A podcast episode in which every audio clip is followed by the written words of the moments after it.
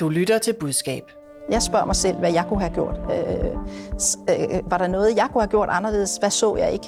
Hvad, øh, hvad øh, kunne jeg have påvirket? Hvad kunne jeg have gjort anderledes? TV2 har gennem mere end et år været under anklage for sexisme. I denne uge blev det så dokumenteret på en konkurrerende kanal i form af en dokumentar i tre afsnit. Hvordan slap TV2's ledelse så afsted med at kommentere krænkelserne? Fik ledelsen sat et punktum? Og hvor står TV2 egentlig efter et års kommunikation om MeToo? Jeg stiller spørgsmålene, mine eksperter giver svarene. Velkommen til Budskab, Fagbladet Journalistens nyhedsmagasin om kommunikation, hvor vi også tjekker op på reglerne for kommunikation i gisselsager. Mit navn er Line Ernlund. Trine Krohmann Mikkelsen, TV2 har gennem et år kommunikeret om MeToo. Hvis du skal foretage en samlet betragtning, jeg ved godt, det er svært, men hvis nu du skal, har TV2's kommunikation så styrket eller svækket stationens troværdighed? Ja, nu sidder jeg i kommentatorkøbing her, hvor det er enormt nemt at, at, at fælde en dom, øh, når vi ikke har siddet inde på de indre linjer. Men jeg synes ud fra det, jeg så ser, at det har svækket deres omdømme. Mere om det senere. Velkommen. Du er kommunikationsdirektør hos Demant. Søren Søndergaard, du får samme spørgsmål. Overordnet set har TV2's kommunikation så svækket eller styrket tv-stationens troværdighed? Jeg er enig i det hele. Det er lidt kommentatorkøbing og lidt fornemt, men, men øh, jeg oplever det som en svækkelse. De har tøvet for meget for længe. Velkommen. Du er presse- og kommunikationschef hos Danske Havne og tidligere mangeårig pressechef hos Dansk Folkeparti. Og så skal jeg måske lige for en god ordens skyld bare deklarere mig selv. Jeg har været ansat på TV2, på Sporten og i nyhedsafdelingen i perioden fra 2004 til 2016.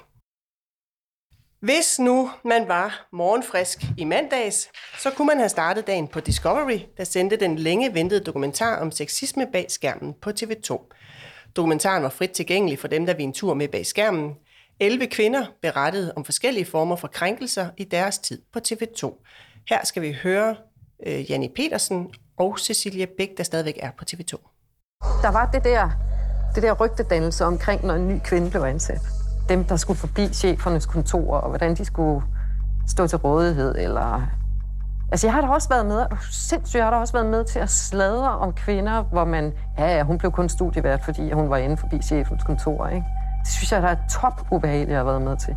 Som kvinde blev man i høj grad målt på fuckability. Det er der ingen tvivl om. Og det har jeg også talt med andre kvindelige kolleger om. Og, øh, og jeg har også hørt, hvad der er blevet sagt Navnlig husker jeg, hvad der blev sagt om dem, der ikke var fuckable. Og, øh, og deriblandt er der simpelthen ting, som jeg aldrig nogensinde vil gengive. Fordi det er så grimt, og jeg er ikke sart. Kun den tidligere direktør Per Michael Jensen deltog i dokumentaren. Ingen af de andre tidligere mandlige chefer havde ønsket at deltage. Tidligere nyhedsdirektør Michael Dyrby sendte et skriftligt svar til dokumentaren. Og den nuværende nyhedsdirektør, hun hedder Ulla Pors, hun deltog i slutningen af hver episode. Det lød blandt andet således. Har I svigtet? Kan man sige det? Jeg synes, at alle øh, chefer, inklusiv mig selv, øh, øh, der har siddet som chefer i øh, gennem de sidste årtier, øh, øh, øh, må spørge sig selv, øh, hvad vi kunne have gjort anderledes. Øh, og det, øh, det mener jeg er, er helt afgørende, at vi øh, kigger tilbage og ser på, hvad kunne vi have gjort anderledes? Hvor er, øh, hvad er det, vi ikke så? Ja, og vi har her på Budskab været i kontakt med TV2's kommunikationsafdeling. De har takket nej til at kommentere deres kommunikationsstrategi i sagen om dokumentaren. Så nu får I lov til at være kommentatorkøbing, også selvom I siger, at det er den, den lette løsning. Trine Krohmann Mikkelsen, hvad synes du, lad os prøve at tage det lidt kronologisk. Hvad synes du om Ulla Porses kommunikation i selve dokumentaren?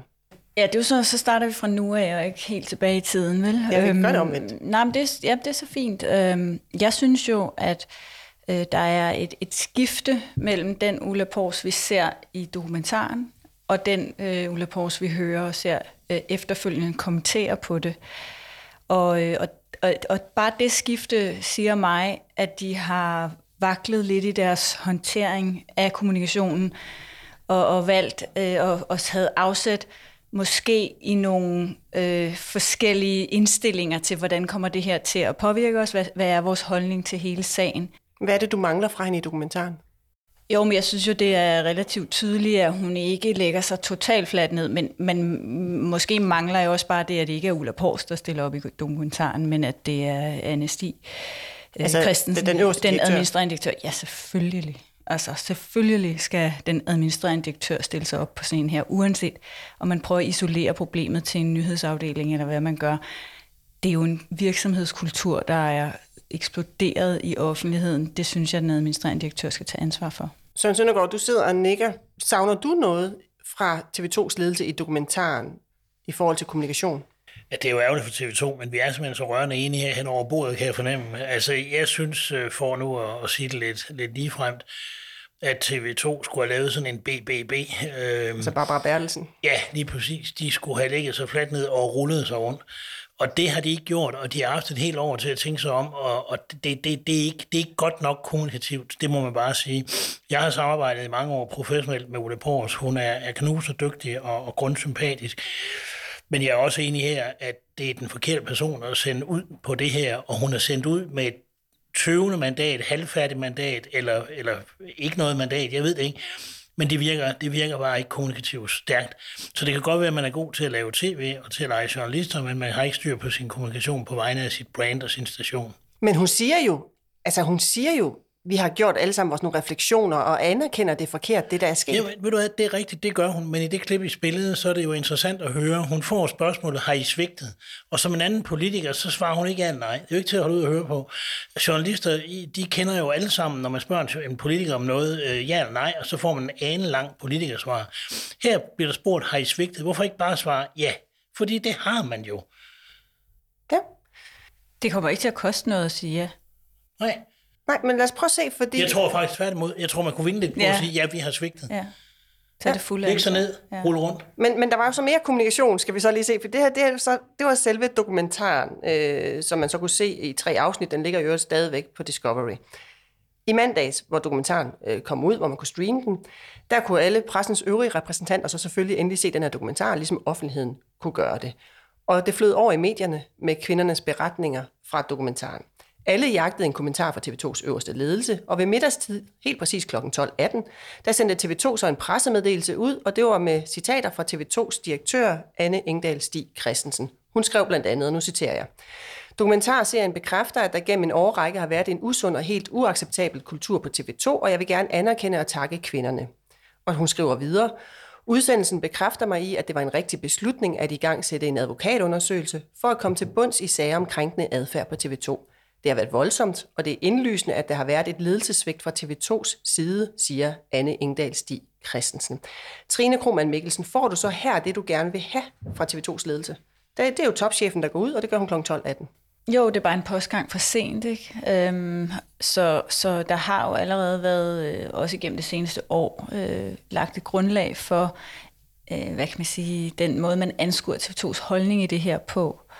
Og, øh, og det synes jeg ikke, man lige redder med en pressemeddelelse efter lukketid på en eller anden måde, så er det bare lidt for sent, øh, når vi arbejder med krisekommunikation i virksomheder. Og i det her tilfælde, der, der er, synes jeg, øh, TV2 at betragte som en ganske almindelig privat virksomhed med nogle medarbejdere, man skal tage hånd om øh, nogle offentlige kunder øh, øh, i offentligheden, som, som også har et indtryk af organisationen, men mest af alt i virkeligheden medarbejderne. Og, og når vi gør det, så, bliver vi, så kan vi ikke være øh, taktiske at sige, men så sender vi først en løjtnant, og siden så sender vi øh, premierløjtnanten, og så til sidst så kommer så øh, den, den med allerflest stjerner på skuldrene.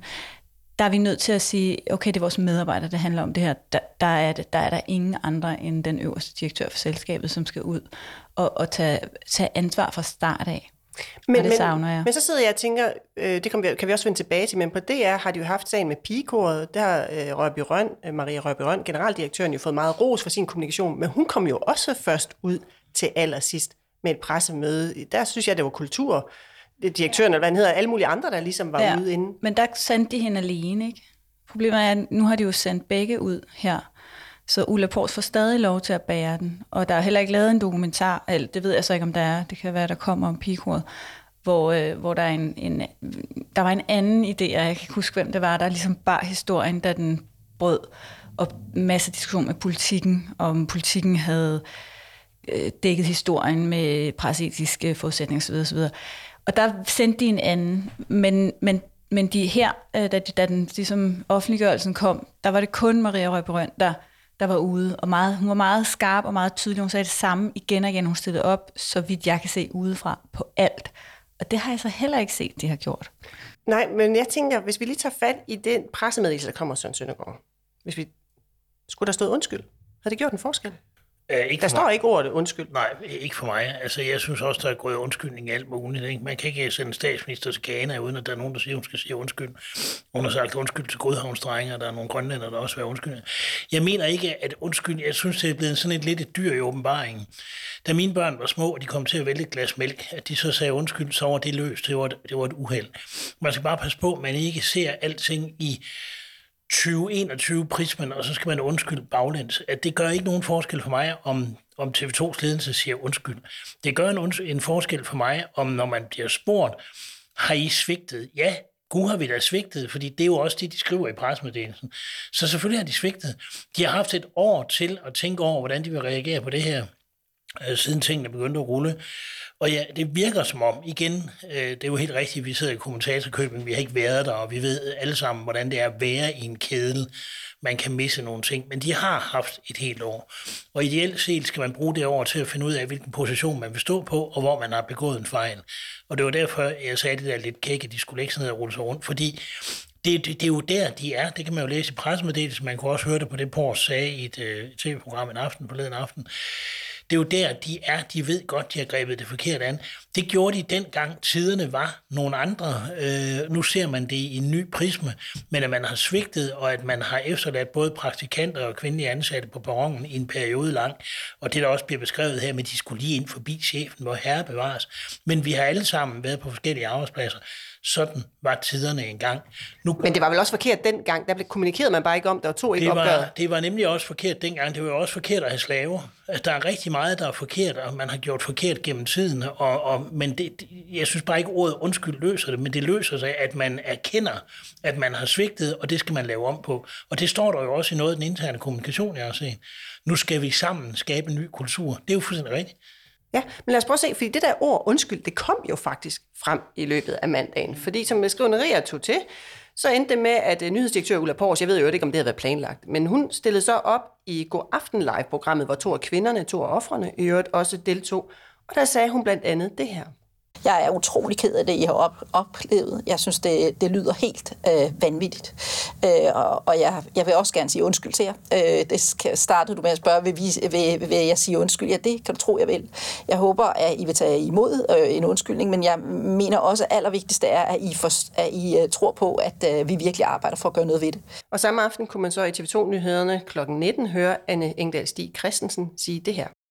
Jamen, jeg synes jo først og fremmest, at det bekræfter mig i, at øh, det arbejde, vi gik i gang med sidste år, hvor vi satte en øh, advokatundersøgelse i gang, og hvor vi øh, satte et stort kulturarbejde i gang, øh, at det var godt, vi gjorde det. Øh, fordi der er, øh, der er en kultur, og har været en kultur øh, i nyhedsafdelingen, som ikke er hensigtsmæssig.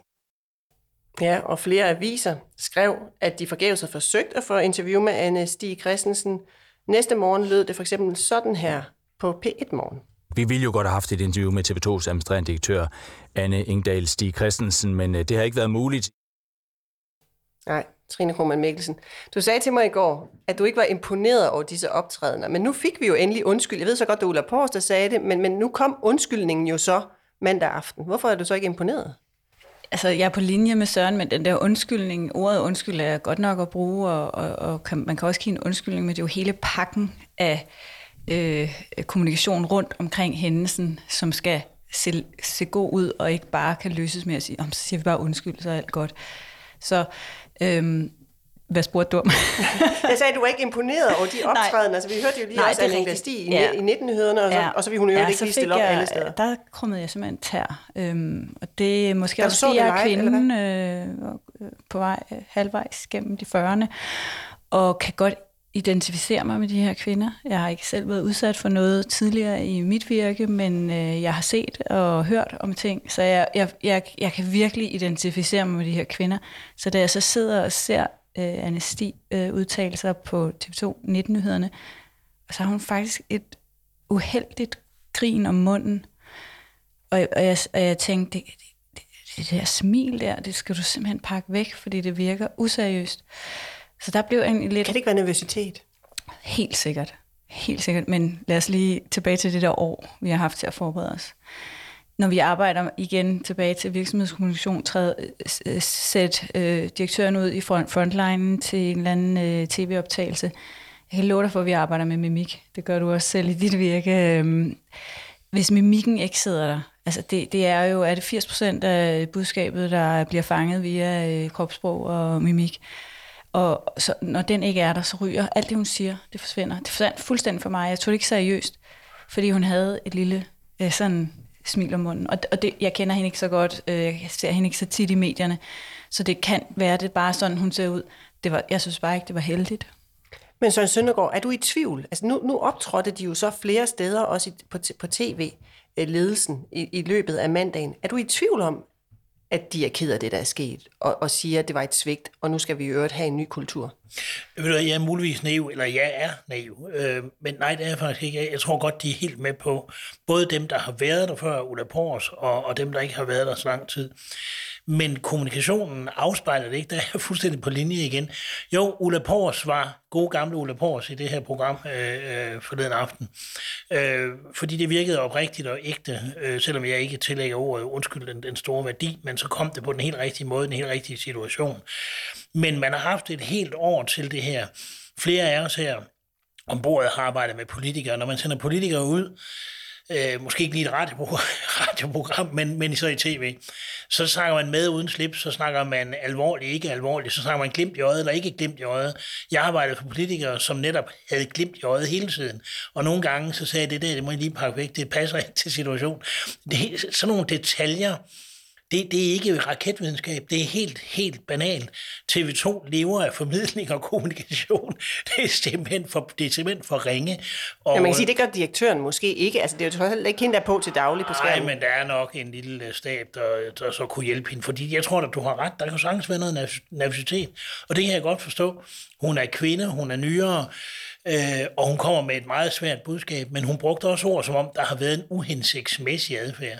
Altså helt seriøst, hvis en politiker havde fyret det af over for Ekstrabladet, så havde Ekstrabladet spurgt uhensigtsmæssigt. Synes du ikke, det er noget kriseri? Og så havde man diskuteret ordene. Der, der skal man jo bruge det her over på, over på at finde ud af, hvad for nogle ord sætter vi på den adfærd, vi har haft. Det er jo også noget, man kan bruge til en interne bearbejdning af kulturen.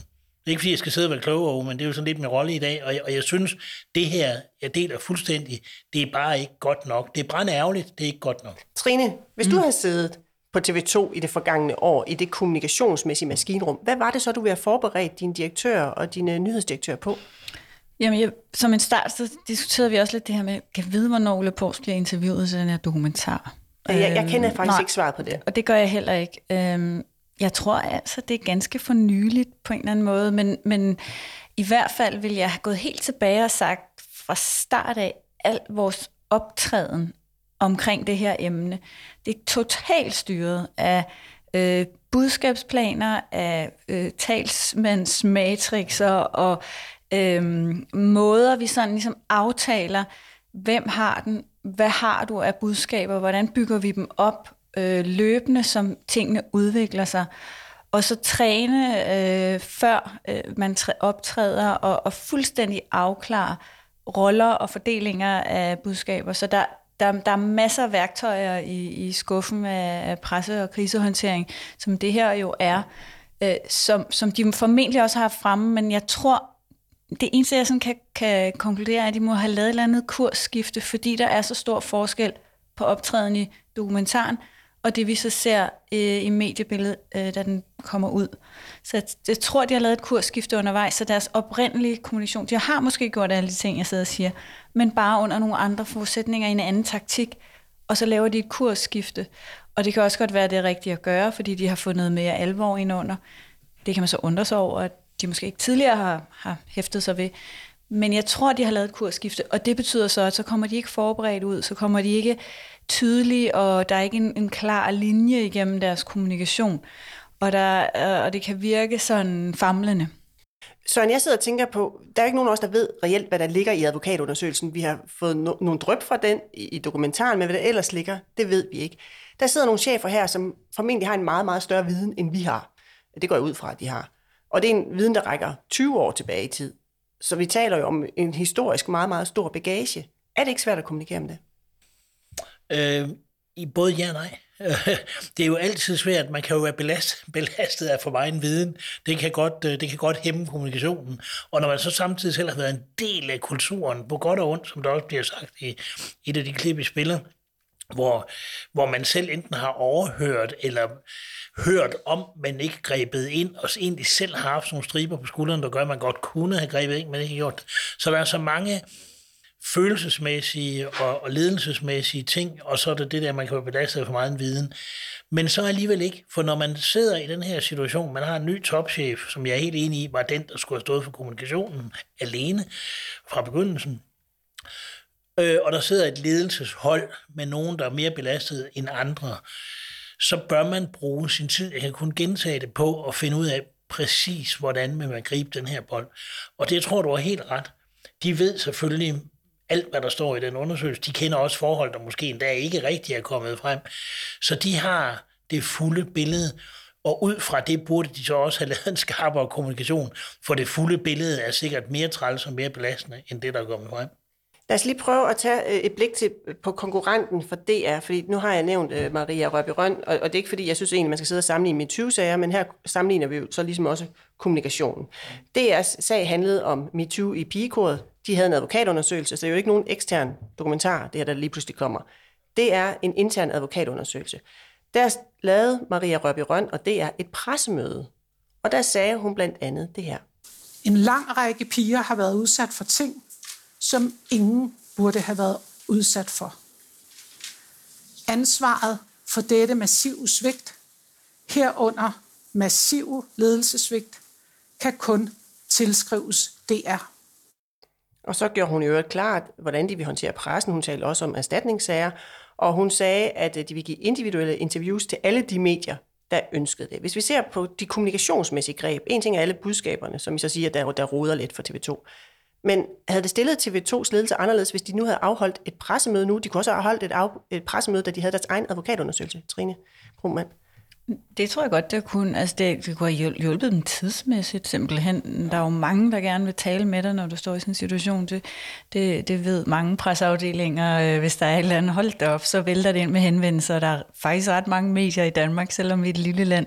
Så det kan faktisk helt lavpraktisk være svært at finde tid til alle, og så, du, så må du nødt til at prioritere. Så det kan være, altså pressemødet, hvis du har en super god nyhed, du gerne vil ud i, så er det sådan mere eller mindre svært at få folk til at komme, men når du har noget krise, du gerne vil prøve at rydde op efter, så skal de nok dukke op. Så det kan være en måde at øh, få det samme budskab ud på det samme tid til rigtig mange, så det synes jeg øh, godt kunne have været en øh, metode her. Mm. Søren Søndergaard, hvilke kommunikationsmæssige greb vil du have brugt, altså hvis vi ser bort fra indholdet i kommunikationen.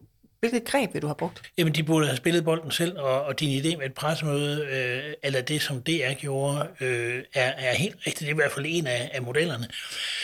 Jeg har altid brugt det udtryk, der hedder, hvis man skal tage luften ud af en ballon, så er det bedre at, at, at, at, at tage luften ud af den selv, end at nogen står og prikker i ballonen med en nål bag, bag, bag ved dig. Og det er lidt det, TV2 lader sig udsætte for. Danmarks Radio, altså nu er det jo på det har i mange år været sådan lidt, lidt øh, kom for og kritisere, at man ikke fik noget for licenspengene. Jeg har selv arbejdet for et parti, der gjorde meget ud af det. Her må man bare sige, her får man toptrænet, topprofessionel kommunikation for sine licenspenge, og man får noget, som jeg er helt vild med at høre, super ansvarlighed. Ansvaret for det, der er sket i pigekoret, kan kun lægges et sted hos DR. Det er at lægge sig ned og rulle rundt og tage ansvaret.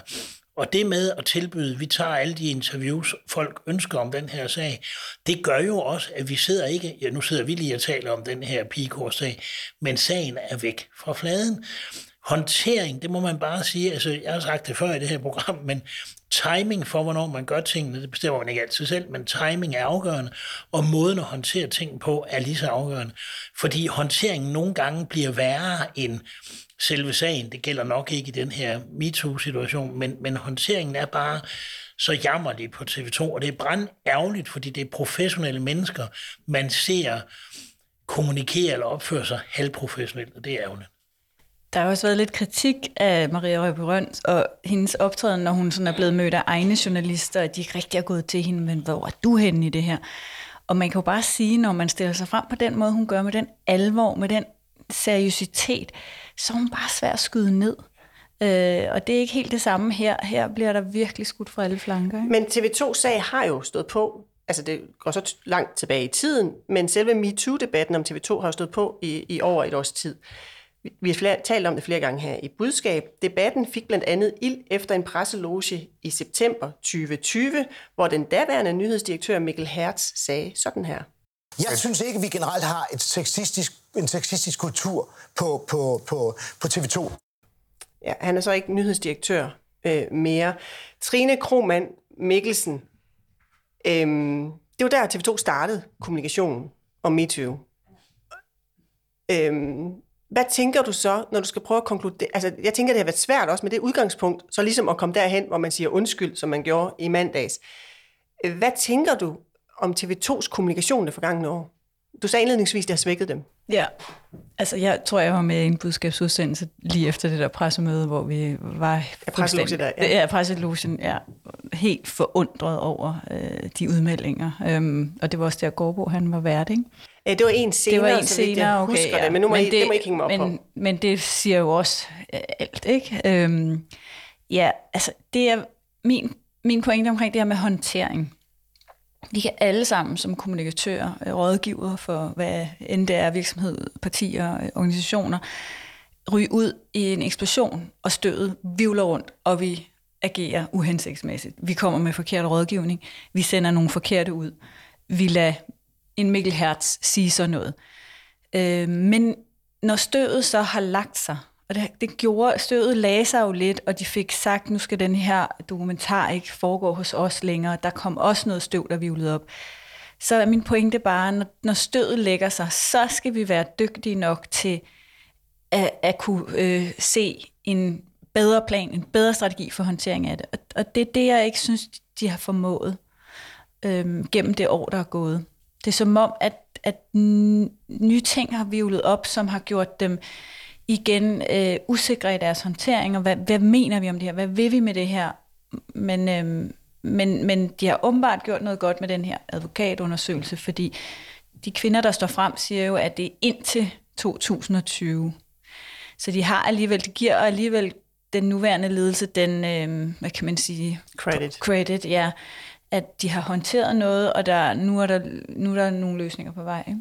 Søren Søndergaard, jeg ved ikke, om du egentlig som kommunikatør øh, og ekspert lærer noget af den her TV2-sag og den måde at håndtere det på, men hvad tænker du, kommunikatør måske bør lære af, af håndteringen? Jeg synes faktisk, jeg lærer noget, selvom jeg har mange års erfaring. Vi, vi bliver aldrig gamle nok eller erfarne nok til ikke at blive dygtigere. Jeg, jeg vil nødigt, øh, jeg er faktisk meget sjældent enig med Helling Thornen-Smæk i noget som helst, men, men jeg må indrømme, hun var ude i går, tror jeg, og sige, at øh, medierne dukker sig for meget, og jeg tror, hun øh, direkte sagde, at Dyrby øh, slap for let. Øh, det har jeg ikke nogen mening om, men jeg har en mening om, at medierne kluder rundt i det her. Der er en mangel på selvrensagelse i Medie Danmark. Det gælder øh, rigtig mange ting. Og øh, Hertzes udtalelse der i, i september sidste år øh, viser jo bare en, en mangel på, på selvindsigt og selvkritik, som de samme medier, som Torning også gør opmærksom på, stiller politikere og bankdirektører og andre til regnskab for nærmest med, om ikke en, en revolver på brystet, så en mikrofon og en pegefinger. Men hvad er det med det med kommunikatør at gøre? Det har en helt del med det at gøre, fordi den, den, den kommunikation, du skal lægge, skal jo basere sig på, at du er klar over, at du har et problem. Altså, man, man plejer at sige, hvis man skal... Øh, hvis og du man, tager din egen medicin. Det er præcis rigtigt. Man plejer jo at sige, hvis man er alkoholiker, så starter det med, at man erkender, at man er alkoholiker, før man kan blive tørlagt. Hvis man er for tyk, så starter det med, at man erkender det, før man kan slange sig. Og hvis ikke man erkender, at man har et problem, det kan godt være bagudrettet, men man har haft, haft et stort problem med sexisme. Man har været en del af en Pirelli-kultur med, med Pirelli-kalender på væggen og, og studieværter, der skal forbi chefens kontor, hvor her bevares. Det har vi jo alle sammen vidst. Det har Mikkel Hertz da også vidst. Så starter det jo med, at man erkender det, før man kan kommunikere det. Så det hænger i den grad sammen med kommunikationen. Erkendelsen skal ligge til grund for, at du kan kommunikere rigtigt. Jeg hører, hvad I siger. Vi skal videre til dagens andet emne.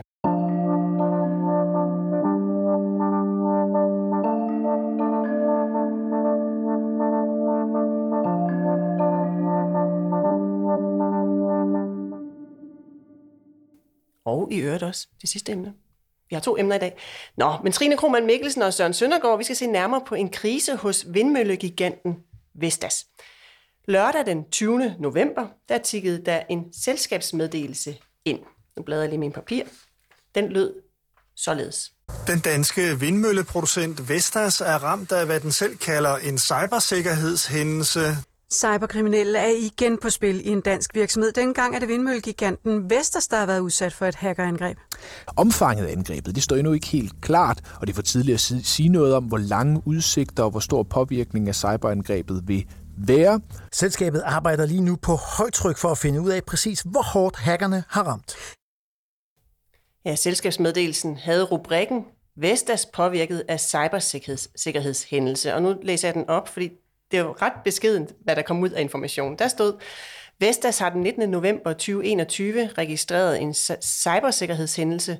For at begrænse problemet har vi lukket IT-systemer ned på tværs af flere forretningsenheder og lokationer. Som en del af vores krisestyring i forbindelse med cybersikkerhed arbejder vi sammen med vores interne og eksterne partnere for at inddæmme problemet og genoprette vores systemer.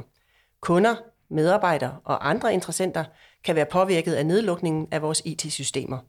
Yderligere detaljer vil frigives, når disse foreligger. Citat slut. Det var den information, der kom ud. Siden er der så kommet lidt nyt om sagen. I søndags havde DR således talt med Vestas' kommunikationschef.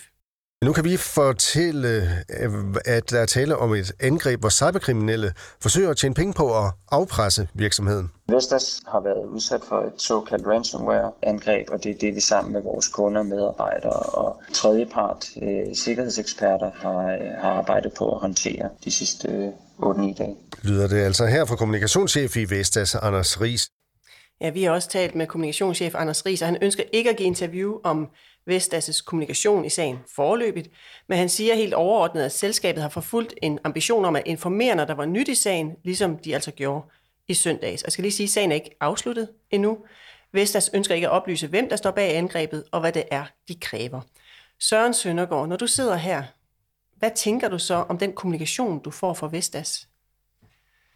Jeg tænker, at Stakkels Anders Ries, han må have nogle rigtig svære dage, fordi øh, Vestas er jo også underlagt børsetiske regler omkring kommunikation, så der er simpelthen nogle begrænsninger på, hvordan du kan kommunikere, fordi det kan påvirke aktiekurs og alt muligt andet.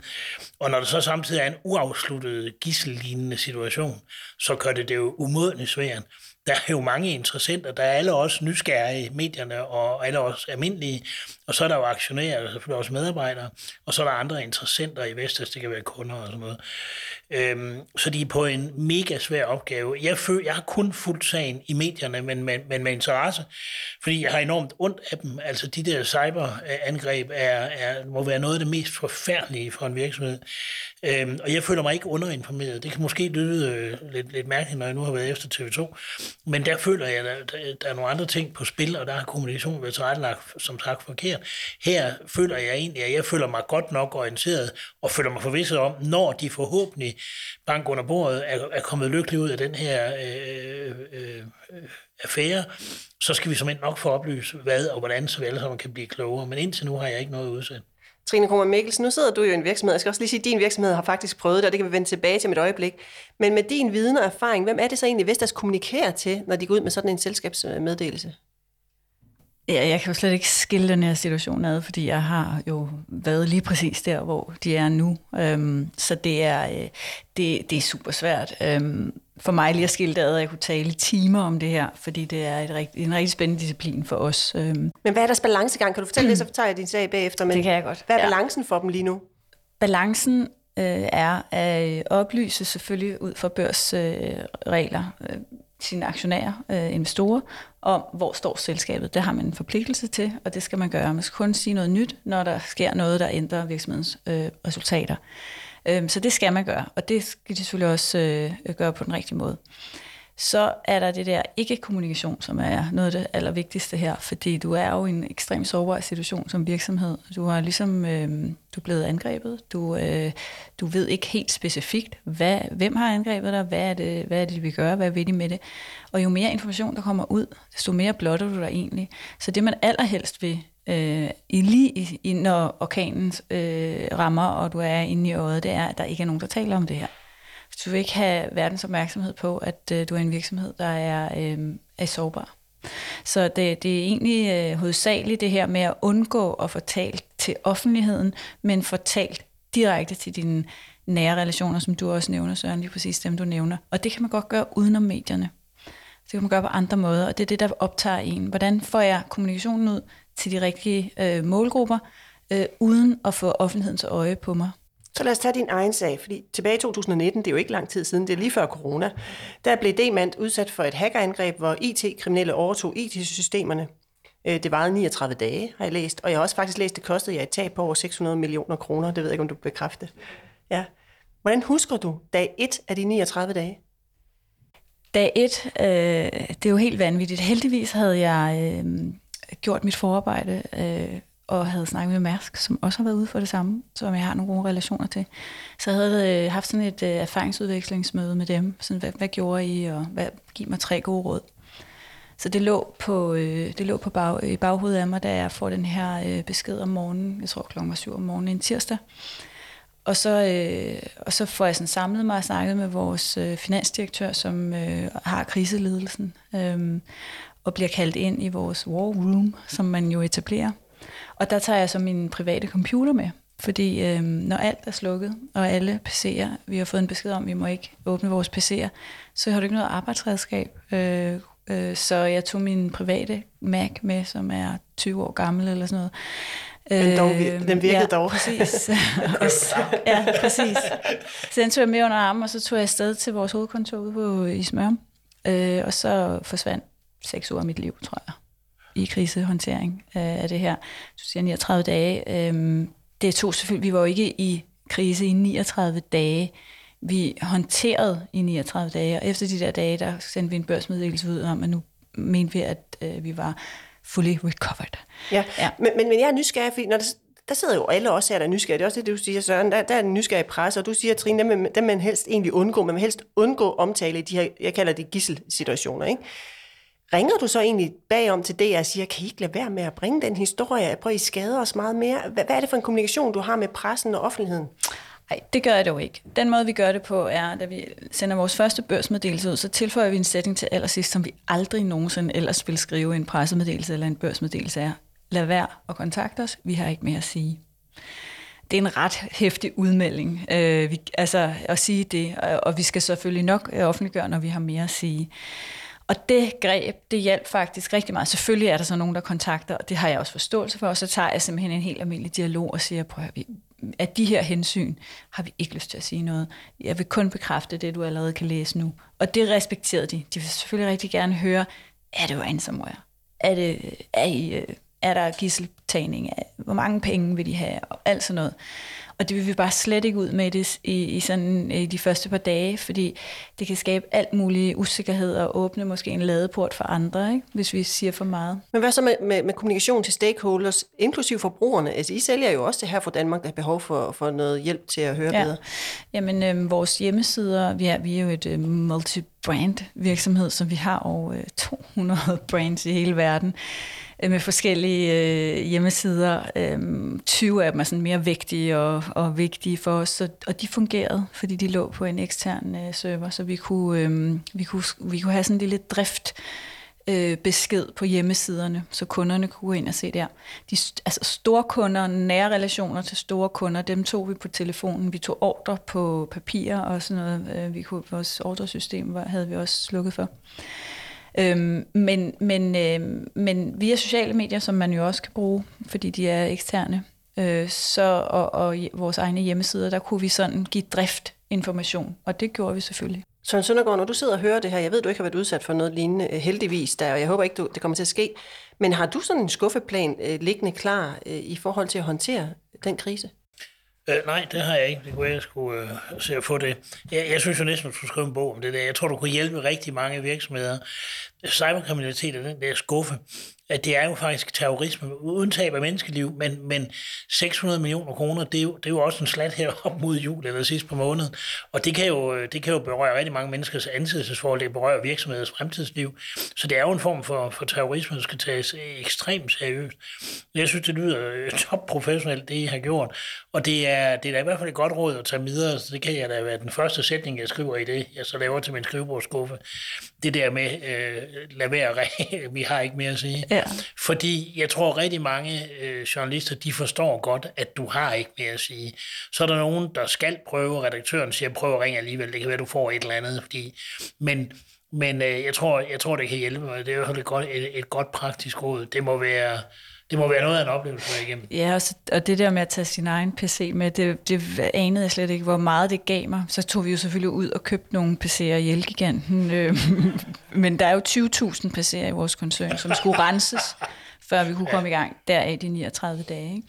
Men, øh, men der er jo, hvad hedder det, man kan sige, man skal tale, jeg synes bare, man, man skal sørge for at tale med sin ligesindede. Jeg kunne skrive en bog med Mærsk og med Vest, Vestas nu og med ISS, og, fordi der er flere, der har været udsat for det, og, vi, og jeg kan se i deres kommunikation fuldstændig de samme greb, de laver. Hvad er dine tre bedste råd til folk, der sidder derude, hvis det er, man skal have en skuffeplan? For det kan jeg så høre, du, du ja. havde trods alt en skuffeplan, ja. som, som var meget gavnlig at have. Hvad er de tre bedste råd? Ja, altså skuffeplanen var jo sådan set bare lige de her råd, jeg havde snakket med. Det andet var, da vi mødte ind, vi kunne ikke kommunikere til, vi kunne ikke kommunikere til vores medarbejdere.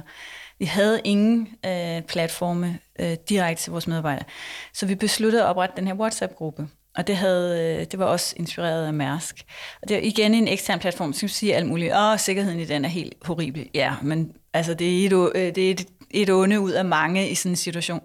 Så vi brugte faktisk et døgn på bare de lige over 100 øverste ledere i selskabet og få dem ind i den gruppe. Det tog et helt døgn. Vi havde sådan en lille WhatsApp-butik, der hvor folk sad og oprettede det, fordi, når man, har du Garys nummer i, i USA? Fordi i, altså mine, alle mine kontakter er væk.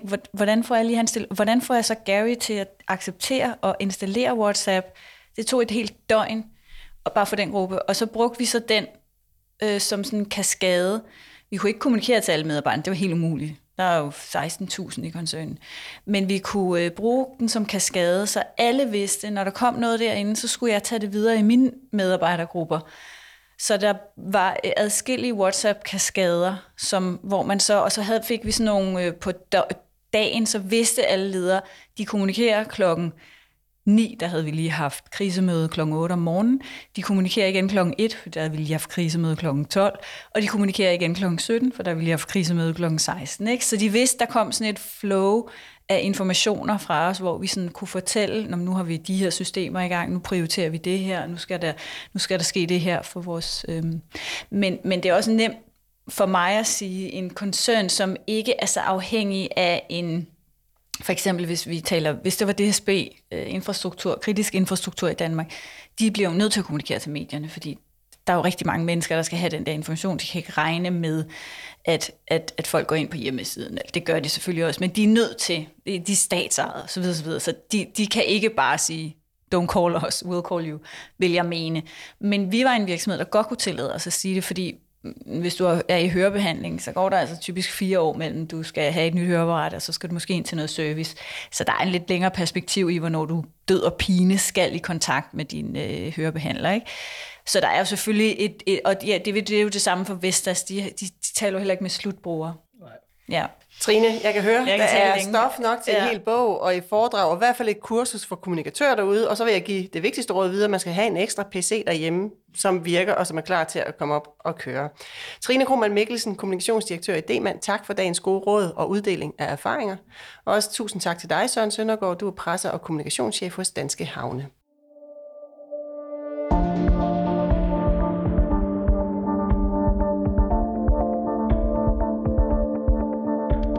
Du lyttede til Budskab, der er skabt af Fagbladet Journalisten. Redaktør er Marie Nyhus. Rakkerpak Productions står for lyd og teknik. I dagens afsnit har du hørt klip fra Discovery, TV2, DR, TV2 News, P1, Radio 4 og Børsen Morgenbriefing. Du kan abonnere på vores podcast. Giv den meget gerne en anmeldelse på din vej. Mit navn er Line Erndlund. Og husk, ord er ikke bare ord. Tilsammen udgør de dit budskab.